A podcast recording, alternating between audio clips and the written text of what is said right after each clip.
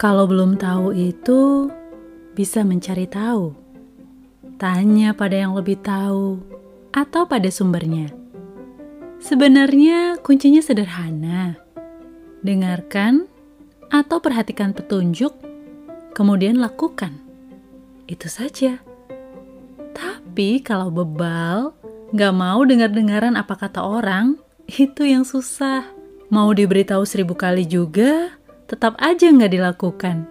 Sukar mengerti, nggak mau ngerti, tidak menjawab pertanyaan, malah mengulang pertanyaan, dan berputar di situ-situ aja, nggak ke mana-mana.